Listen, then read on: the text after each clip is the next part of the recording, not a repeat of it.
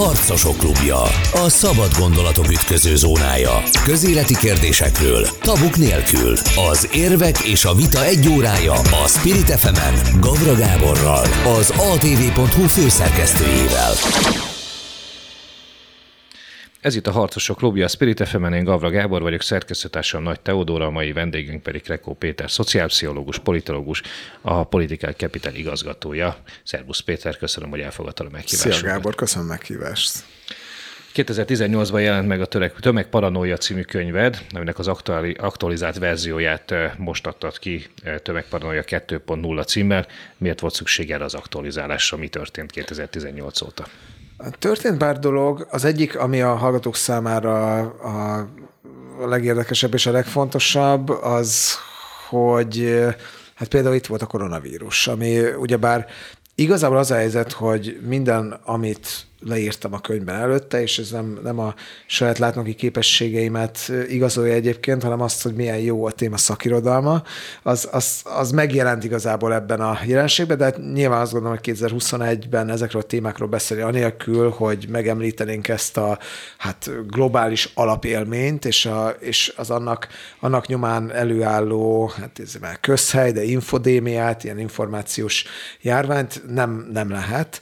Ez volt az egyik és a legfontosabb. A másik az, az, az tudományos szempontból érdekes, meg fontos, hogy nagyon sok érdekes, fontos kutatás történt az elmúlt három évben, amit muszáj volt bele építeni ebbe a kötetbe, vagy én nem tudtam volna jól aludni. Úgyhogy ha, ha nem építjük bele, a harmadik dolog az pedig az olvasók számára annyiban fontos, hogy az olvashatóságot javítja. Néhány fejezet áramvonalasabb lett, jobban megszerkesztettük még azokat a fejezeteket is, amelyek benne maradtak a, a, a könyvbe az előzőhöz képest, és, és, és az egész, tehát hosszabb lett, de ugyanakkor ö, olvasmányosabb, gördülékenyebb, feszesebb. és ebbe két, feszesebb, és ebbe két kiváló szerkesztő volt a, a, a segítségemre, Besze Barbara és Filipov Gábor, úgyhogy a, én megmondom, hogy elégedett vagyok a végeredmény, amit ritkán szoktam saját írásaimra mondani, de, de, de ez, ez részben azért a, a kiadó, az Atelier kiadó kiváló munkájának is köszönhető. Akkor kezdjük azzal, hogy hogyan hatott a járványa az összeesküvés elméletekre. Mi volt az, ami, ami, ami miatt ugye ezt a, ezt a könyvet is aktualizálni kellett? Tehát mennyire, mennyire sűrűsödtek be az összeesküvés elméletek ebben a pandémiás időszakban? Ha, az, ha azt mondom, hogy nagyon, akkor ez nem fogja nagyon meglepni a hallgatókat, de tényleg ez a, van egy ilyen alap, alap igazság a, a kérdés szociálpszichológiai szakirodalmába, hogy azok, az, e, azok a helyzetek, amelyek amelyek mindenkit érintenek, és ez, ez itt igaz volt, amelyek valamiféle félelmet ébresztenek, meg szorongásokat keltenek, és amikor ellentmondásosak az információk, akkor az összesküvés elméletek, álhírek, azok, azok szabadon terjengenek. Minél, minél kétértelmű az információs környezet, annál könnyebben terjednek ezek az információk, és minél fontosabb a, a téma, amivel kapcsolatban, annál inkább. És itt egyszerre tapasztalhatták meg szerintem nagyon sokan azt, hogy egy, egyrészt túl sok az információ, mert egymásnak is ellentmondó nyilatkozatok, sokszor szakértőktől is, a WHO egyszer azt mondja, hogy hordjunk maszkot, vagy hogy ne hordjunk maszkot, aztán utána azt, hogy hordjunk maszkot. Majd arra külön térjünk vissza, ugye, hogy, hogy mi minden hangzott el, akár a WHO részéről, ugye a vírus eredetével kapcsolatban. Igen, igen, igen, arról, arról is lehet beszélni a vírus eredete, tehát sok az ellentmondásos információ, hírverseny van a, a portálok között, és, és, és olyan információ tömeg van, amit már nehéz feldolgozni, illetve nehéz nem látni ebbe az ellentmondásokat, és amikor az ember ráadásul ellentmondásokat lát, akkor ebbe könnyen valamiféle tendenciózusságot, valamiféle szándékos megvezetést lát bele, hogy ez miért nem feltétlenül így van, arról, arról is beszéljünk majd. Tehát, hogy ez a, ez a, a egyrészt túl sok az információ, másrészt meg bizonyos dolgokban túl kevés, tehát azért különösen Magyarországon azért azt meg lehetett tapasztalni, hogy, a, hogy oké, hogy napról napra mondjuk hallottuk, halljuk a halálozási, megbetegedési statisztikákat, de mondjuk hát a, ha koronavírus.gov.hu-ra fel látogatunk, akkor mondjuk nem kényeztetnek minket könnyen átlátható infografikákkal azt illetően, hogy hogyan alakult a, hogy, hogyan alakultak a megbetegedési számok mondjuk az elmúlt években, és ezt mind rendre oknyomozó újságírók meg külföldi ilyen gyűjtő portálok, mint mondjuk a Johns Hopkins Egyetemnek a portálja gyűjtötték össze. Tehát bizonyos szempontból meg túl kevés az információ, és, a, és azért azt is láttuk, nem csak Magyarországon, hanem Magyarországon szerintem nagyon hangsúlyos volt, hogy van az információknak egyfajta taktikai visszatartása, ami egy ilyen kicsit népnevelő, de közben egy elég paternalista szemlélettel.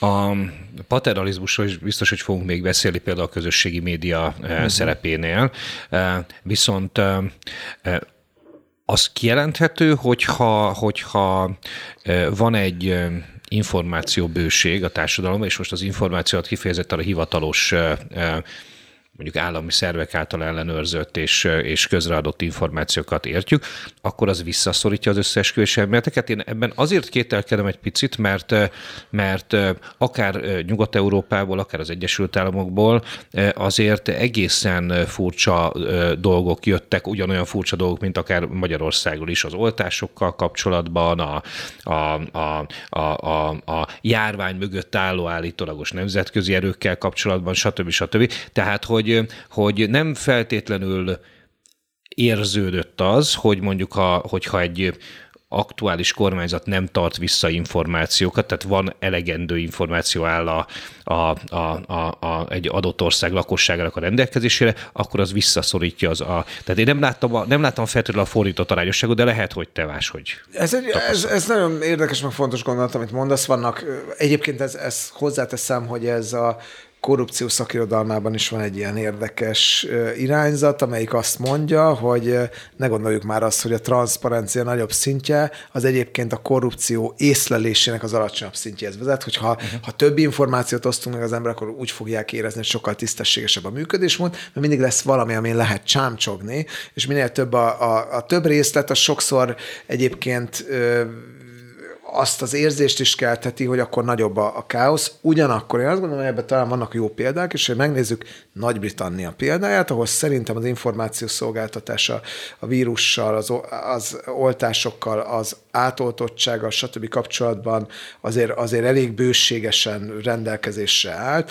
Egyrésztről, másrésztről volt egy elég tudatos fellépés, a brit kormányról beszélünk, ami azért hagyományosan, ugyebár Nagy-Britannia azért, azért angol száz országként a, a szólásszabadság elvét azért elég erősen szokta képviselni, de ugyanakkor egy olyan ilyen szakértői csapat is működött a, a, a brit kormány mellett, amely monitorozta a dezinformációkat, és igyekezett azokra érdemi választ adni, illetve a politikusok is reagáltak erre, és nézzük meg, hogy, hogy Nagy-Britanniában ugyebár az a világon az egyik legmagasabb az átoltottság, Európában, ha nem tévedek továbbra is talán a legmagasabb, úgy, hogy Nagy-Britanniában egyébként baromi erős az oltásellenes mozgalom, hagyományosan és történelmileg.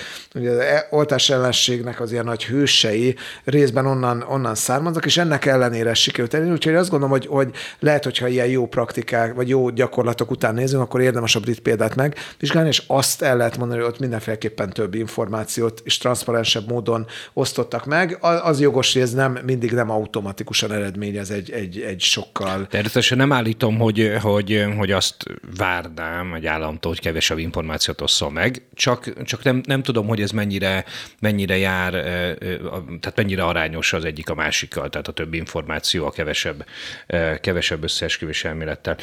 Péter, a, a másik nagyon fontos dolog, amit, amit, amit ugye te a könyvedben elemzel, az a törzsi gondolkodásnak uh-huh. és, a, és az összeesküvés elméleteknek uh-huh. a, a, a kapcsolata, és ugye itt, itt, itt írsz a tribalizmusról, uh-huh. ami, ami eh, eh, hát azt javaslott, hogy ez, ez, ez, ez, ez legyen a kulcs, kulcsfogalom, hogyha az összeesküvés elméletekről beszélünk, akár a populizmus helyett is. Miért?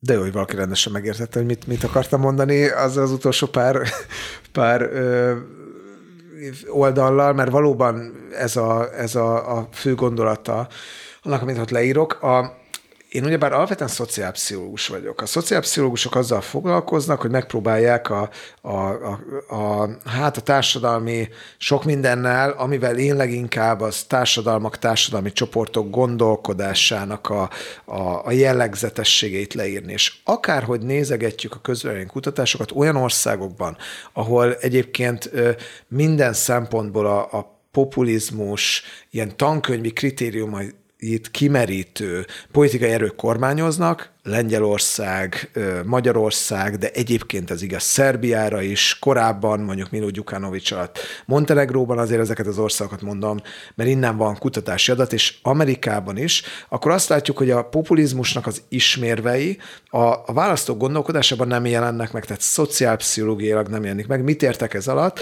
Két alap ö, ilyen, ilyen ö, hát ilyen minimalista összetevője van a, a populizmusnak mondjuk a, a, a politológiai szakirodalom szerint, a, a népközpontusság, egy, egyfajta olyan gondolkodás, hogy a népnek kell mindig a fontos döntéseket meghoznia, a, a másik pedig az elitellenesség. Na most értető módon, hogyha egy populista kormány, populista erő kormányra kerül, akkor annak a hívei nem fogják azt mondani, hogy fúj kormány, fúj nemzeti elit, mert hát az ő általuk kedvelt politikai erő kormányoz. Úgyhogy, úgyhogy ez, a, ez a rész eltűnik a választó választó gondolkodásából, és ez a, ez a fajta népközpontúság, ez inkább átadja a helyét egy ilyen erősödő tekintélyelvűségnek. Ezt láttuk az adatokban Lengyelországban, Magyarországon, és mondom ezekben a más a többi országban is. Tehát, hogy, hogy akkor ennek alapján a populizmusról, mint valami gondolkodási jellemzőről nem érdemes beszélni, úgy beszéltünk róla, mint egy retorikai stílusról,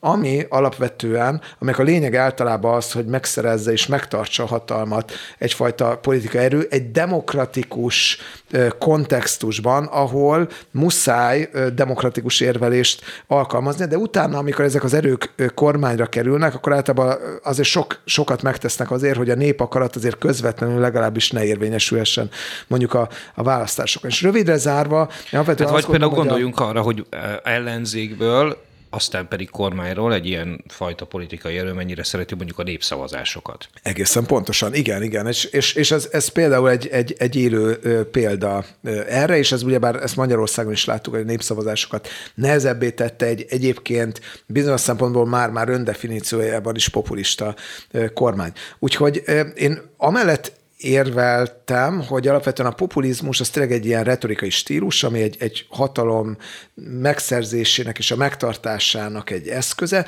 ugyanakkor amire hat, az egyfajta ilyen erős törzsi logika, ami, aminek a két legfontosabb eleme a politika harcként való felfogása, hogy mi vagyunk a jók, ők a gonoszok, és itt, itt, itt, itt, itt az egyiknek kell győznie. Hogyha ők győznek, akkor itt a világ vége, ezt meg kell, meg kell akadályozni, és ebből fakadóan egyébként egy erős tekintélyelvűség, és, és egy faj, ami igazából törzsfő, törzsfőnek a szinte korlátlan támogatásáról szól, és egy olyan mentalitás, hogy aki a törzsfőt támadja, az minket támad, az áruló, az, az igazából a másik oldalt szolgálja, és ezzel összefüggésben egy, egy, egy, a pluralizmusnak a tagadásod, mert hogyha arról van szó, hogy csak mi vagyunk legitim erők, de egyébként a mi oldalunkon belül meg nem szabad a vezért támadni, mert az árulás, akkor ez azt jelenti, hogy ez elfedett egyfajta politikai homogenitáshoz. Na ez az, amit meg tudunk ragadni ezeknek a, a, a, a egyébként gyűjtőpártoknak, tehát hogy a, de a szavazóinak egy részében a törzs szavazó gondolkodása. És hadd folytassam ezt azzal, hogy a törzsi politika, ami nyilván egy, egy tegyük hozzá, hogy egy analógia, tehát ez egy politikai tribalizmus igazából így, így hívom, de ugyanakkor annyiban nem analógia, hogy, hogy bizonyos szempontból ez a, a politizálásnak a természetes, az evolúciósan belénk, belénk ö, hát hogy húzalozott formája, és a demokrácia az ezen egy nagyon vékony, ilyen, ilyen kulturális civilizációs réteg, mint ha megkapargatunk, akkor azért könnyen kijön ez, ez alóla. Tehát, hogy ha, ha van egy ilyen törzsi logika a politikában, ha az az egyik oldalon megjelenik, akkor az hat a, a politikai spektrum egészére, és, és ugyebár törzsi mítoszokra szükség van. Ha törzsi háborút vívunk, akkor szükség van törzsi mítoszokra, és itt jönnek be a, az álhírek, az összeesküvés elméletek, amelyek, és ez a nagyon fontos, amelyek segíthetik az adott oldalt a győzelembe. Ebből fakadóan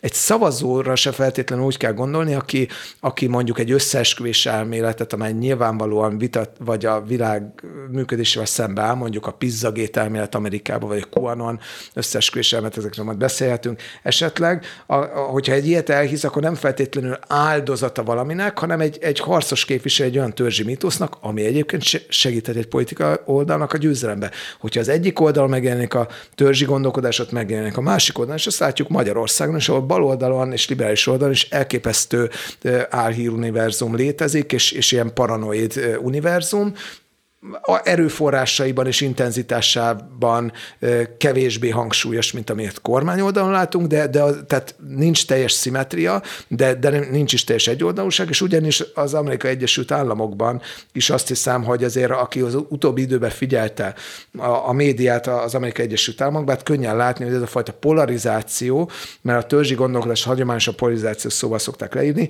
ez nagyon erősen megjelenik azért, azért hat a, a, a spektrum mindkét oldal, és én személy szerint azt gondolom, hogy Donald Trump politikája ebből a szempontból az legalább olyan rossz hatással volt egyébként mondjuk a, a, a demokrata oldalra, bizonyos szempontból, mint a, mint a republikánus oldalra.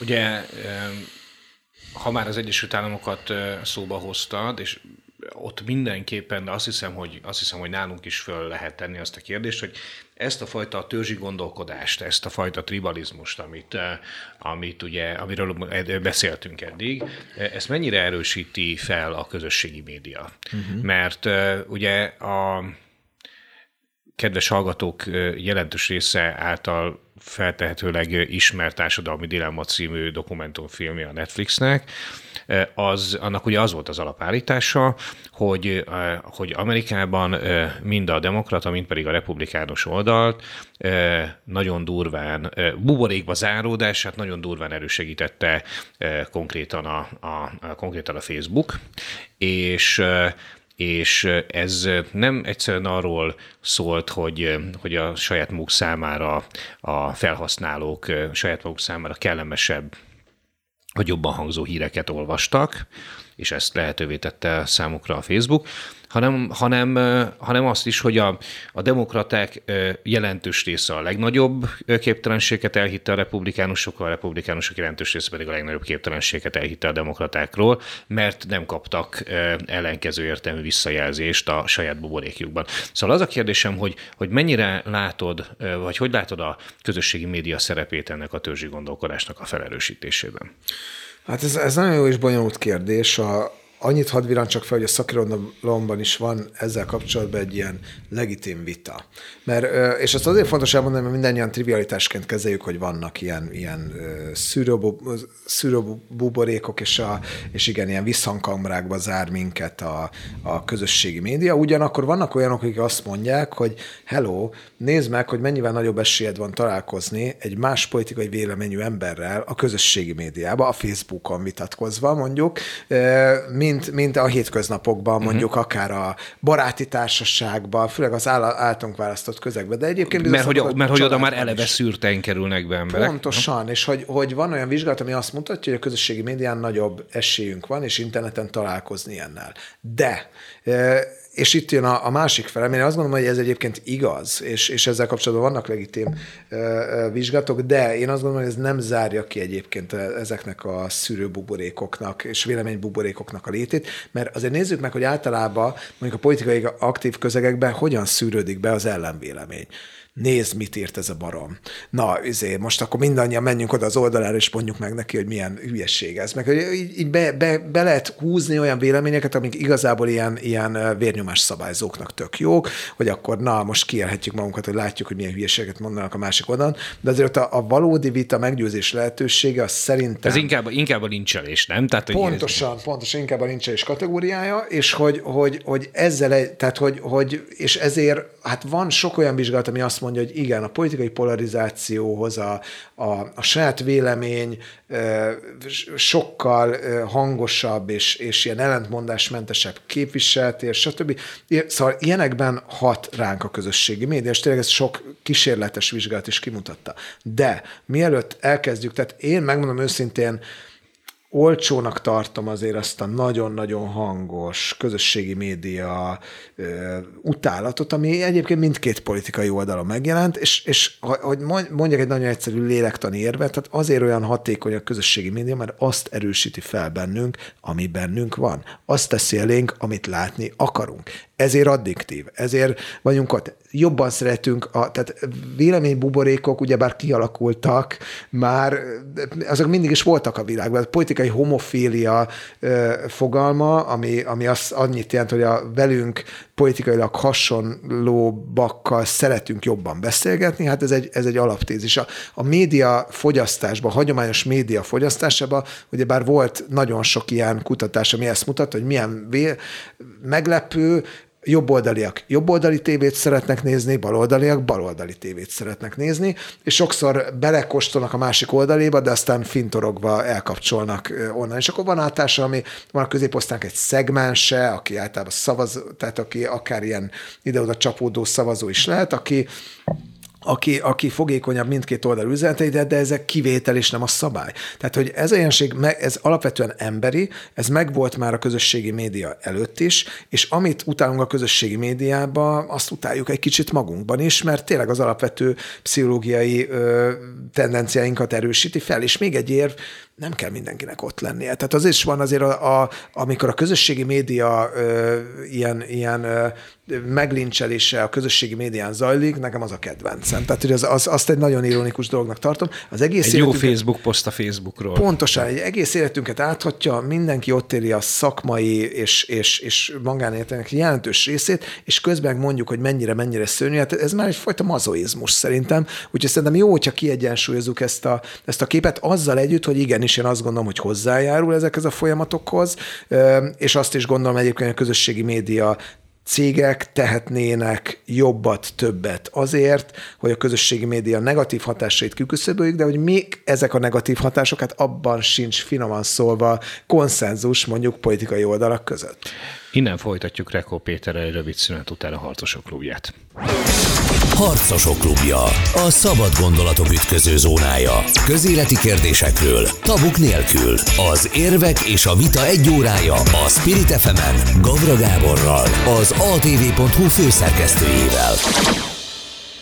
Folytatódik a Harcosok Klubja, a Spirit fm Gavra Gábor vagyok, szerkesztőtársam Nagy Teodor, a mai vendégünk Krekó Péter, szociálpszichológus, politológus, a Politikál Capital igazgatója. Szervusz Péter, köszönöm, hogy elfogadtad a meghívásunkat. Ott tartottunk az első rész végén, hogy, hogy kifejtetted az ellenvéleményedet azokkal a véleményekkel szemben, amelyek szerinted egyoldalúan kárhoztatják a közösségi médiát a törzsi gondolkodásnak a felerősítéséért.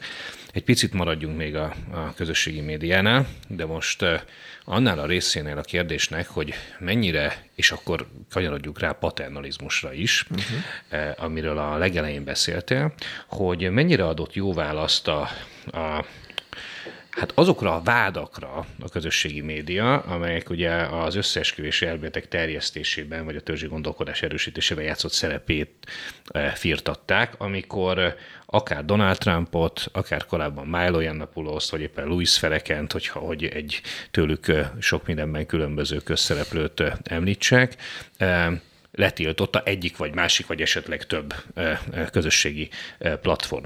Tehát a, a tiltás és az ezen keresztüli mondjuk így a felhasználók ezen keresztüli nevelése, vagy megóvása a közösségi média vezetői, vagy a közösségi eh, eh, média moderátorai eh, által álhíreknek tekintett információktól. Ez, ez, mennyi, ez mennyire, mennyire jó, jó módszer erre a tiltás? Ezt hadd áruljam el, hogy ez a könyvemnek az a fejezete, amiben ezzel foglalkozok, ez okozta nekem egyébként a legtöbb dilemmát, hogy itt mi, mi a jó válasz, és változatlanul nem állítom azt, hogy, hogy tudom, hogy mi a jó válasz, sőt, hadd mondjak valamit, én azt gondolom, hogy nem lesz tökéletesen jó válasz. A közösségi média, ha menjünk el a két szélső végletig, és akkor, és akkor gondolkodjunk el azon, hogy kicsit hol lehet valami, valami észszerű középút. Én, én a könyvemben, és akkor ezzel indítanám, én alapvetően amellett érveltem, hogy szerintem a szabályozás az szükséges és elkerülhetetlen valamilyen módon, valamiféle tartalomszabályozás. E, egyik, tehát hogy képzeljük el azt, hogyha semmilyen tartalomszabályozás nem lenne.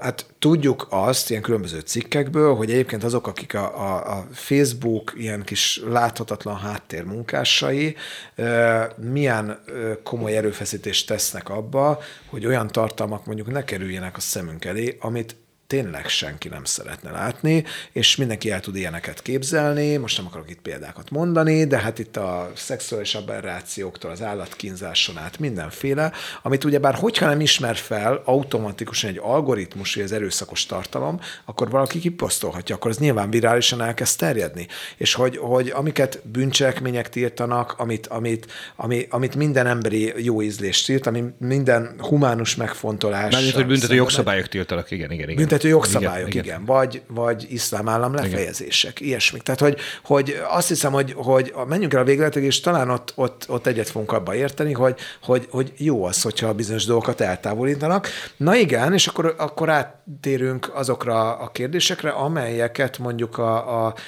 jogszabályok a nyugati világban, mert ezek általában olyan dolgok, amikről beszélünk, mint a nyugati világban a jogszabályok egyöntetűen bűncselekményként azonosítanak. Van egy olyan szürke zóna, amelyet valahol igen, valahol nem, ide tartozik egyébként a, akár a, a holokauszt tagadás is, amit szinte már a nyugati világ nagy részében egyébként valamilyen módon ö, szankcionálnak, ö, meg, meg ö, ide tartozik a gyűlöletbeszéd ö, bizonyos formái, ö, és, és én alapvetően azt gondolom, hogy ezek, és szerintem ide tartoznak azok az életveszélyes álhírek és összeesküvés elméletek, amelyek köztudottan és bizonyítottan emberi életekbe kerülnek. Oltás ellenesség. Én azt gondolom, hogy jó, hogy a Facebooknak van egy olyan policia, és nem jó, hogy ezt nem következetesen alkalmazza. Magyar oltásellenes csoportok vígan terjesztik a hülyességeiket a, a közösségi médiába. Tehát, hogy, hogy van egy olyan policia egyébként, hogy az oltás ellenes oldalak elérését csökkenti, a posztjaikat idézőjelbe eltemeti, ez azt jelenti, hogy nehéz őket megtalálni, rájuk találni, úgy, úgy, úgy bünteti egy kicsit ezeket a csoportokat. Én azt hiszem, hogy ez jó, mert egyébként pont a nyugati világban az utóbbi években az oltás olyan szinten kezdett elszabadulni, hogy a legfejlettebb országokban is visszatértek olyan betegségek, mint a, a kanyaró például, és nem azért egyébként, mert hogy, hogy mert akkor rögtön rögtön sokan erre eszociálnak, hogy sok bevándorló behozza, és ők nem oltatják be magukat. Nem. Felső középosztályban Pont, pont akartam csoportok. ezt kérdezni tőled, hogy, hogy, hogy ki, ki lehet-e jelenteni, hogy vannak hogy mondjam, tipikusan összeesküvés elmélet hívő társadalmi rétegek, vagy nem. Mert ezzel kapcsolatos előítéletek vannak mondjuk a médiában, de nem biztos, hogy ez megállja a helyét. Tehát nem biztos, hogy mondjuk mondjuk munkanélküli alsó középosztálybérek bevándorlók, vagy a egyébként én nem szeretem ezt a fogalmat, de white trash-ként emlegetett mondjuk amerikai fehér társadalmi réteg. Én azt gondolom, hogy ezek meg, meg egyébként hát a, a, a, a könyvedből is, meg a, meg a, a, a korábbi nyilatkozataidból is én azért arra következtek, meg ez derül ki, hogy ezek, ez, ez egyáltalán nem ö, ö, szabad, meg nem lehet megvélyegezni társadalmi csoportokat az, hogy ők az összeesküvés elvélet hívják. Ez nagyon fontos, és, ez, és a, a szociálpszichológiai megközelítés, amit a, a könyvemben képviselek, annak, ha egy mondatba kéne összefoglalni, akkor az pont ez lenne, hogy mindannyian fogékonyak vagyunk rá. És azért vagyunk mindannyian fogékonyak, mert kiszolgál valamit. Mert egyébként ez sokszor ilyen vágyteljesítő dolgok jelennek meg az álhírekben, összesküvés emeltekben, azért hisszük el, mert hinni akarunk benne, és meg azért, mert felszínesen dolgozzuk fel az információt, de hát ez mindenkire jellemző, sok kutatás szerint egyébként az ilyen különböző kognitív heurisztikák, meg ilyen gondolkodásbeli ilyen rövid utak, amik sokszor jók nekünk, jó nekünk, sokszor pedig félrevezetnek minket, ezek ugyanúgy a tudósokat, az orvosokat, tehát a szakértőket is jellemzik. A, akinek van erős politikai meggyőződése, az, az hajlamos lesz arra, hogy bizonyos típusú álhíreket, összeesküvés elméleteket elfogadjon. Nem igaz az, hogy csak az alacsony intelligenciájúak, csak az alacsonyan képzettek, csak az idősek, vagy csak a fiatalok, csak a bal vagy a jobboldaliak, vagy mondjuk csak a kisebbségi csoportokba tartozók azok, akik ilyenekbe hisznek. De vannak, hogy mondjam, azonosíthatunk ilyen sérülékenységi csoportokat, és azokon belül egyébként általában a kisebbségi csoportok, az etnikai kisebbségek erősen meg szoktak jelenni, ami egyébként egy értető dolog, az összesküvés elméletek valahol mindig arról szólnak, hogy van egy gonosz elit, a, a, aki velünk szemben mindenféle rossz dolgot tervez. Azok, akik egyébként azt érik meg a hétköznapjaikban, hogy valahogy kevésbé befogadó velük szemben a társadalom, vagy van egy olyan alapélményük, hogy ők mások, vagy van egy olyan alapélményük, hogy a, az államhatalom velük szemben nem bánik annyira jól, az, az, azok hajlamosak lesznek arra, hogy ilyen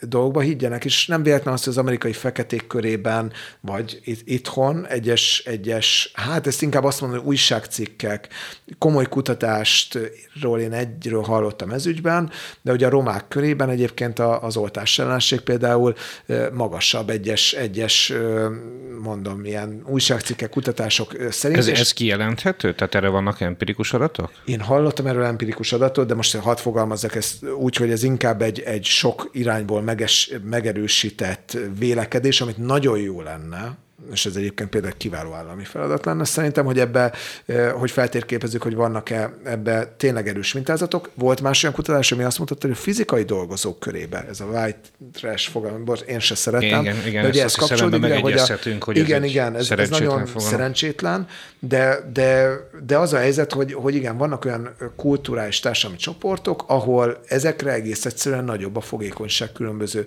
okokból kifolyólag, és valahogy azok, akik úgy érzik, hogy nem a társadalomnak az elitjéhez, főáramához tartoznak. Minél messzebb megyünk azoktól, akik, akik azt gondolják, annál könnyebb ilyet találni, de vannak olyan, olyan elméletek, a homeopátia például a felső középosztály körében népszerű, ez nem összeesküvés elmélet, hanem egy áltudományos és nulla gyógyító erővel rendelkező, hát szerintem egészségügyi szélhámosság, aminek azért nagyon sok híve van a mai napig. Ez a, felső középosztály az, aki ezt meg tudja venni ezeket a szereket, gyakorlatilag vizet vesznek nagyon drágán, és, és ezzel ennek nyilván placebo hatása lehet, de azon túlmenő gyógyító hatása nincs egybehangzó vizsgálatok szerint. Az oltásellenségnek is van egy felső középosztálybeli bázisa Nyugat-Európában, akik ezt egyfajta szabadságjogként tekintik, és, és, és, és, és úgy érvelnek emellett, és nyilván ez társul általában a technológiával, a gyógyszeriparral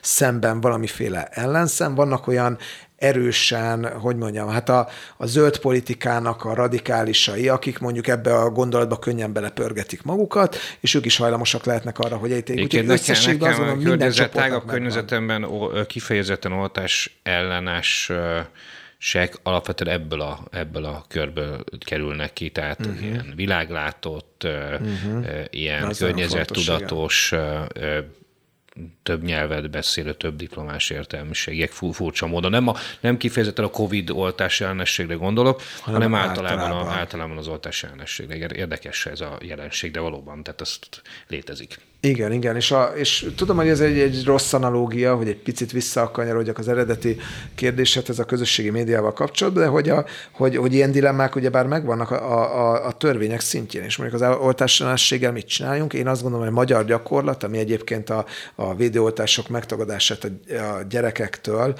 azt, azt hát szabálysértésként, de mégiscsak hát ez egy jogellenes tevékenységén azonosítja, ez helyes. És ez nem minden országban van így. Ausztriában például nincs így, nyilván a Covid védőoltásra ezt nem lehetne megcsinálni, hogy kötelezővé tesszük, mert egész egyszerűen még olyan széles körülök veszem a társadalmi ellenérzések, és olyan széles körülök a félelmek, és ez tényleg egy új, új, ö, új, új ö, vakcina, hogy, hogy, hogy nem lehetne, és, és nyilván katasztrofálisak lesznek a társadalmi hatásai, de alapvetően azt gondolom, hogy ezekben egyébként egy szigorúbb információs és horrible büntető politika, az, az megengedhető, egész egyszerűen azért, hogy gyerekek ne halljanak meg az óvodákban. Igen, igen, igen, igen. Minden erősebb érdeknek tűnik sokkal a igen. gyerekeknek az élete, mint a, a, a, a szüleiknek a vélt vagy valós szabadsága, vagy amit ők szabadságnak Pontosan. gondolnak. Péter, itt beszéltünk a, beszéltünk a, a közösségi média egyik oldalról moderálásának, másik, másik oldalról cenzúrájának nevezhető jelenségről. Ugye itt van egy konkrét eset az elmúlt napokban történt, hogy a Facebook megváltoztatta a, a COVID-19 eredetével kapcsolatos posztokról szóló poliциát, tehát konkrétan eddig azokat a posztokat törölték, amelyek a, a COVID-19 mesterséges eredetére vonatkoztak és ugye itt konkrétan a Wuhani laborhoz köthető eredetről van szó. Most azonban, hogy a, a, a Biden kormányzat vizsgálódik ebben az ügyben, illetve a WHO-t is újabb, és így már Kína, Kínától független vizsgálódásra kérte. A Biden kormányzat megváltozott a, a, a, a Facebook ezzel kapcsolatos policia. Most az a kérdés, hogy aki a mondjuk egy évvel ezelőtt a körülbelül tavaly eh, május-júniusban, tehát 2020 május-júniusában eh, a koronavírusnak a az új koronavírusnak a mesterséges eredetét firtatta a nyilvánosságban, az hát legalábbis egy alufólia sisakos hülyének volt bélyegezve, ami egy dolog, mert ez egy véleménynyilvánítás, de, de nem nagyon juthatott el a közösségi médián keresztül a, ez a vélemény tömegekhez. Most viszont változott a policy. Ez, ez nem azt jelenti-e, hogy, hogy miközben a Facebook tételezzük fel jó hiszeműen, hogy meg akarta óvni a felhasználóit mondjuk veszély, által veszélyesnek tekintett összeesküvés elméletektől, elképzelhető, hogy ebben az esetben egy nagyon fontos információtól kímélte meg őket. Ez nagyon jó kérdés, és én nem, nekem nincs abban a nagyon erős véleményem, hogy hogy igen, én olvasgatva azt a Wall Street Journal cikket, ahol, ahol igen, ahol, ahol azért leírták ezt, hogy többen, akik abban a laborban dolgoztak, utána furcsa tületekkel kerültek kórházba, nincsenek nevek megnevezve, meg az egész, tehát hogy, a, hogy az, az oknyomozás ö, olyan, tehát nyilván a Wall Street Journal az egy nagyon komoly lap, és nincs ö, semmi okunk feltételezni, hogy bármi fabrikációval állna elő, de azért a, az információknak a, hogy mondjam, az erőssége az alacsonyabb szintű, tehát hogy névtelen források, meg nem nevezett dolgozók, tehát nem ellenőrizhető közvetlenül mondjuk diplomáciai... Tehát, hogy maguk az első áldozatok is, már mint a Covid-nak az első megbetegedett áldozatai, akik ugye ha 19 novemberében, ha, ha, ők, ha ők azok voltak, ők, ők sincsenek ebben. Igen, igen, igen, tehát hogy ez, ez nem olyan, aminek alapján egyszerűen lehetne mondjuk nem tudom, igen, vizsgálatot indítani, vagy ezt mondjuk jogi útra terelni, vagy stb. De az a helyzet, hogy elképzelhető, tehát hogy, hogy viszont, hadd mondjak egy, a védelmében ennek a, a lépésnek, az eredeti lépésnek, és én azt gondolom, de én ezt kezdetektől összeesküvés elméletnek bélyegeztem, hozzáteszem, hogy én a könyvemben amellett érvelek, hogy attól, mert valami összeesküvés elmélet, az nem feltétlenül jelenti azt, hogy nem igaz, mert a világban vannak összeesküvések. Vannak a politikában, vannak a gazdaságban. Hát ez egy olyan területe a világ, világnak, hát igen, hadifegyverek kifejlesztés, hát igen, az, az egy konspiratív tevékenység. Titkos szolgálatok működése, konspiratív tevékenység. Tehát hogy attól még, mert az összes attól nem feltétlenül biztos, hogy nem igaz, de tavaly, ugyebár mondjuk, mit tudom, tavaly ilyenkor volt, sőt, vagy pár hónappal később, de hogy mint a, a kevesebb, mint egy éve, ugyebár íródott egy olyan cikk a Science-ben vagy a Nature-ben, ahol, ahol nagyon sok neves virológus és kutató egyöntetően állt ki a mellett a vélemény mellett, hogy ez nem egy ember által létrehozott vírus, hanem természetes. Zárójeles megjegyzés, ez még azt a teóriát nem feltétlenül cáfolja, mert ugye lett természetes vírus, amit utána a laborban fejlesztenek. Szabadulhat ki utána onnan. Pontosan. Tehát, hogy ez volt az egyik dolog. A másik dolog, hogy, a, hogy a, az amerikai nemzetbiztonsági szervek teljes egyéntetűséggel jelentették ki azt, hogy ez, ez nagy valószínűséggel egy nem ö, ember által ö, elkészített, és nem laborból kiszabadult vírus, hanem nagy valószínűséggel ez természetes úton fejlődött ki, stb. stb. Most pedig ugyebár vannak olyan hírek, amik ezzel frontálisan szembe mennek, hát én azt hiszem, vagy szerintem az a korrekt, hogyha azt mondjuk, hogy hát ezt per pillanat tényleg nem lehet tudni, hogy mi van, és pluszban ott van ugyebár Kínának, és tényleg azért a, a kínai rendszernek a szerepét ennek az egész, egész jelenségnek a, a, a hogy mondjam, megjelenésében azért ne hallgassuk el, tehát hogy a kínai rendszer titkolózása már a legelején a vírusnak, az igenis nagyon sokba hozzájárult ahhoz, hogy Kínán belül, és aztán nemzetközileg el tudott terjedni ez a, a vírus, tehát a kínai rezsimnek igenis van felelőssége. Hát függetlenül az eredetétől. A függetlenül az eredetétől, de ugyebár itt is zajlik a, a titkolózás, a hazudozás, stb. És hát ez finoman szólva nem nagyon kelt bizalmat. Az helyzet, hogy nem vagyok benne biztos, hogy ezt meg fogjuk valahogy tudni, Viszont én az, amit egyébként tudunk a kutatásokból, hogy azok korábban, akik erősen hittek abba, hogy ezt emberek hozták létre laborba, stb. stb., azok egyébként kevésbé akarták magukat beoltatni. Ez nem feltétlenül egy ok-okozati kapcsolat, ez lehet csak egy korreláció,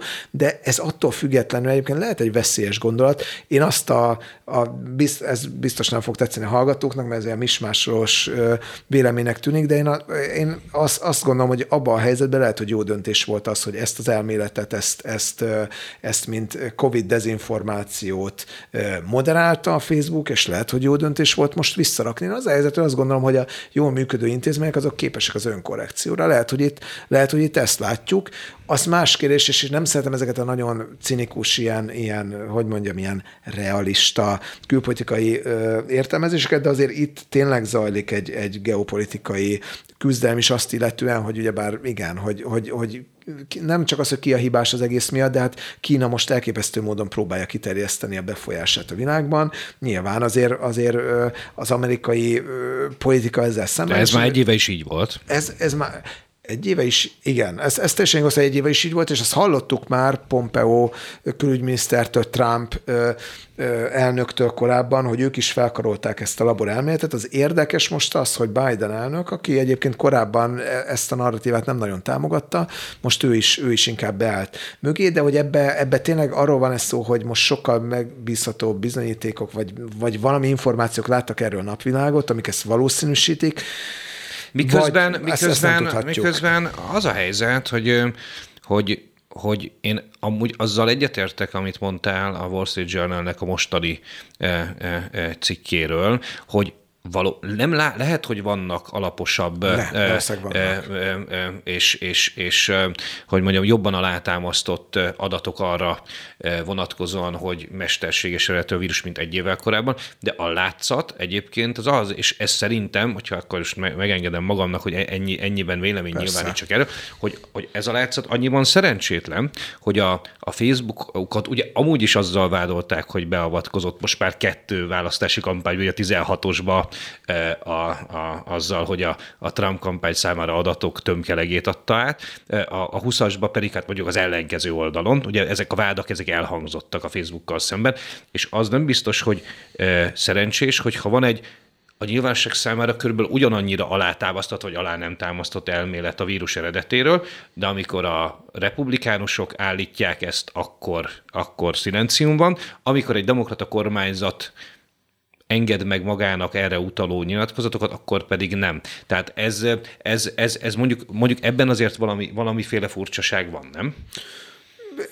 Megmondom ez, erről még így nem gondolkodtam, meg ezt így nem hallottam, de egyébként valóban. Mármint, hogy, a, hogy amikor ez, ez igen, na, őszintén szóval nekem az továbbra is magyarázatra szorulna, mert az, az nekem őszintén szólva bizarr volt, és nem nagyon tetszett, amikor, amikor Mike Pompeo külügyminiszter, meg Donald Trump a saját nemzetbiztonsági szolgálatai konszenzusával szemben hangoztatták ezt a véleményt, de most ezt nem követtem olyan szinten, én nem láttam, hogy egyébként a nemzetbiztonsági konszenzus ez ügybe változott volna, és egyébként lehet, hogy ebben a helyzetben én én inkább a nemzetbiztonsági szerveknek a konszenzusára hagyatkoznék, mint egy, egy amerikai elnöknek, mondjuk az akár aktuál politikai szempontokból motivált kijelentésére. Tehát, hogy ebből a szempontból szerintem jogos, amit mondasz, annyi, mondom, én, én, én nem érzem azt, hogy pontosan látom azt, hogy az információs bázis, aminek alapján most ezt a döntést meghozták, ez mennyiben különbözik a korábbiaktól. A, a cikkeket olvasva szerintem olyan nagyon nem. Lehet, hogy közben van olyan információ, de... A, amit annak, nem ismerünk, de... Amit nem ismerünk, de lehet, hogy viszont a Facebook sem ismer. Úgyhogy ebből szempontból szerintem a felvetésed ez jogos, hogy, uh-huh. hogy, hogy nincs jó optikája, hogy, hogy, hogy mi volt mögötte a megfontolás, én arról nem mernék spekulálni, de hogy nincs jó optikája, az jogos. Péter, utol, utolsóként menjünk vissza egy fél évet az időben. Ugye karácsonykor jelent meg egy cikk a politikóban, amelyben téged is idéztek, hogy te is nyilatkoztál, és ennek elég komoly vihart váltott ki akkor. Aztán ez a vihar elmúlt, de visszaköszönt egy fontos belpolitikai küzdelemben, aminek már nem voltál az érintettje itt Magyarországon. Ugye ez pont az oltásokkal volt kapcsolatban. Azt nyilatkoztad a, a, a politikónak, hogy a tét magas, ha alásod az emberek hajlandóságát arra, hogy beoltassák magukat, akkor Orbánnak kell viselni a politikai következményeket. Ugye a hazai jobboldali média ezeket a szavaidat úgy interpretált, hogy ezzel a, úgymond az ellenzék számára, ment a magyarországi ellenzék számára kínáltás stratégiát az oltási programba betett közbizalom alá alásására. Sokat pereskedtél ezt követően, hogyha jól tudom. Milyen eredményekkel? Hát per azt kell, hogy mondjam, hogy hat sajtóhelyreigazítási pert indítottunk, és első fokon mind a hatot megnyertük, ami azt jelenti, hogy a bíróság kimondta azt, hogy a, ezen cikkek és az azt átvevő orgánumok állításával szemben az én eredeti nyilatkozatom az nem erről szólt. Én annyit mondtam, hogy, a, hogy az orosz és kínai vakcinákkal kapcsolatos túl erős, túl hangos kormányzati kommunikáció az a kormány kommunikációja áshatja alá a bizalmat a vakcinákban. Egyébként, hogyha most megnézzük azt, hogy ez stagnál egy ideje a, a, a vakcinákba vetett bizalom, és hogy alacsony a kínai és orosz vakcinákba vetett bizalom továbbra is, ennek szerintem azért, azért láthatjuk, hogy, hogy ennek van, van némi valóság alapja, de olyat, hogy, hogy, hogy ez valakinek stratégia lenne, hát ilyet soha életemben nem állítom, és most őszintén szóval ki az a barom, aki, hogyha ilyet gondolna, azt elmondaná a nyilvánosságba. Tehát, hogy, a, hogy teljesen életszerűtlen is a felvetés, meg minden szempontból, de mondom, a, a bíróság hat alkalommal első fokon kimondta azt, hogy, hogy, ez, hogy ez nem igaz. Ha másodfokon is kimondják, akkor válik jogerőssé. Van egy olyan szokás egyébként a jobboldali médiának, vagy a kormányoldali médiának, hogyha jogerőssé válnak ezek, van már erre tapasztalatom, akkor se hozzák le, ami egyébként törvényellenes, de, de mindegy, hát megyünk tovább, csináljuk. nyilván. tehát, hogy a, eddig a, a bíróság az, az egyértelműen a, a, az én verziómat igazolta. És a, utólag most ismerve a, a következményeket, tehát a, a rólad szóló december-januári újságcikkeket, meg, a, meg az azt követő bírósági ítéleteket is. E, másképp fogalmaznál, hogyha ma kérdezne meg a politikó erről, vagy ugyanezt mondanád? Annyit hagyd tegyek hozzá, hogy az embernek bizonyos dolgokban változik a véleménye, és szerintem ez a legitim dolog. Mármint, hogy, hogy én, én egyébként azóta ezt nyilatkoztam más helyeken, hogy, hogy jelenlegi tudásunk szerint a, a, ha csak a, a, hogy mondjam, az átoltottsági szempontokat nézzük, akkor igenis, ez, a, ez az egyébként vad ilyen, ilyen keleti üzleti kalandokkal körülövezett, de, de kelet felé nyitó oltási politika önmagában sikeresnek tűnik. Tehát és az jó dolog, hogy magasabb, a, még most is magasabb Magyarországon a, az átoltottság, bár azért kezdenek más országok felsorakozni, mint a legtöbb nyugat-európai ország. Ez tök jó dolog, és ezt, és ezt el is mondtam. Ezzel együtt én azt gondolom, hogy a, hogy a közvéleménynek nem nagyon tett jót az a, az a, az a fajta ilyen narratíva háború, aminek én is, ami engem is behúztak ilyen nagyon erőszakoltan, ami ugyebár az ellenzék oltás ellenséges bélyezése, meg az egész hát a nyugatellenes narratívák beszüremlése a, a, a vakcina kérdésbe, szóval e, ennek szerintem igenis van negatív hatása, és én úgy látom, hogy kezdünk sajnos egy, egy beoltottsági plafon felé közeledni, ami, ami ezt találtam. Tehát ma is ezt mondanám egyébként, vagy ak- akkor nem mondtam volna más, most már több információt látunk, most már látjuk a, a, a, ennek az előnyeit és a hátrányait is, és én az előnyeit is, is elmondtam, és szerintem ez, ez fontos, de az, amit, amit akkor így, így a szavaimból kihoztak, az teljesen abszolút, és az a helyzet, hogy megjelent előtte egy csomó olyan hír, ami szemlézte ezt a nyilatkozatomat, és egyik sem állt elő ezzel a hajmeresztő teóriával, ami tényleg egy, egy, egy, egy alufólia sisakos összeesküvés elmélet, hát és, és hogy utána erre egy történetet építettek. Tehát ez egy politikai termék, most szerintem egy elég béna és unalmas politikai termék, őszintén szóval, hogy miért kellett ezzel a, a szerencsétlen szavazókat untatni, hát tényleg nem tudom, 6-800 média megjelenés produkált ez a, ez a történet, tehát szerintem ennél azért szórakoztatóbb dolgok is vannak a világon, mint hogy, hogy ez, ezt kelljen az embereknek nézni, de hogy, hogy nem, tehát nem nagyon tudtam volna mást mondani abban a helyzetben, és hát szerintem az a jó, hogyha az ember meg egyébként elmondja azt, amit gondol, és, és, és ez, egy, ez egy normális közéletnek az attribútuma, nem feltétlenül az, hogyha utána elmondja, amit gondol, és hogyha azzal vitatkoznak egyébként, amit mondtam, nekem az tök oké.